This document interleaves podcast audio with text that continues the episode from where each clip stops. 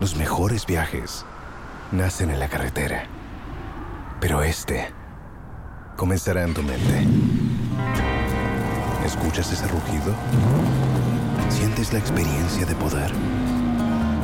¿La emoción de la libertad? Ya estás preparado para vivir tu nueva aventura. Nueva RAM 1500. Hecha para vivir. RAM es una marca registrada de FCI US LLC. Los mejores viajes nacen en la carretera. Pero este comenzará en tu mente. ¿Escuchas ese rugido? ¿Sientes la experiencia de poder? ¿La emoción de la libertad? Ya estás preparado para vivir tu nueva aventura. Nueva RAM 1500. Hecha para vivir. RAM es una marca registrada de FCI US LLC.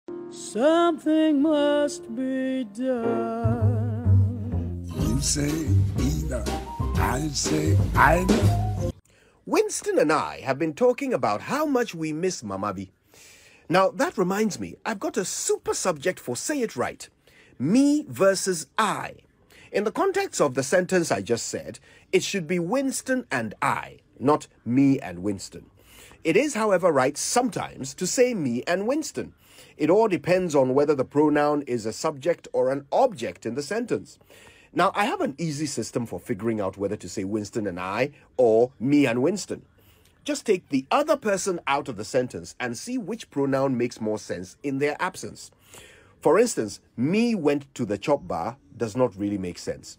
So you know you can't say me and Winston went to the chop bar. It would have to be Winston and I went to the chop bar. But it would make sense to say the chop bar made green soup for me, not the chop bar made green soup for I. So that tells me the correct expression would be the chop bar made green soup for me and Winston. That's how you say it right. That's also a little too early on a Thursday morning to be drooling over chop bar green soup, so I apologize.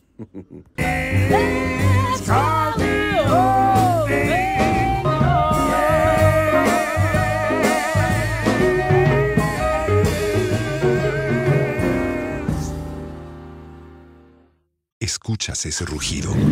¿Sientes la experiencia de poder? ¿La emoción de la libertad? Ya estás preparado para vivir tu nueva aventura. Nueva Ram 1500, hecha para vivir. Ram es una marca registrada de FCA US LLC.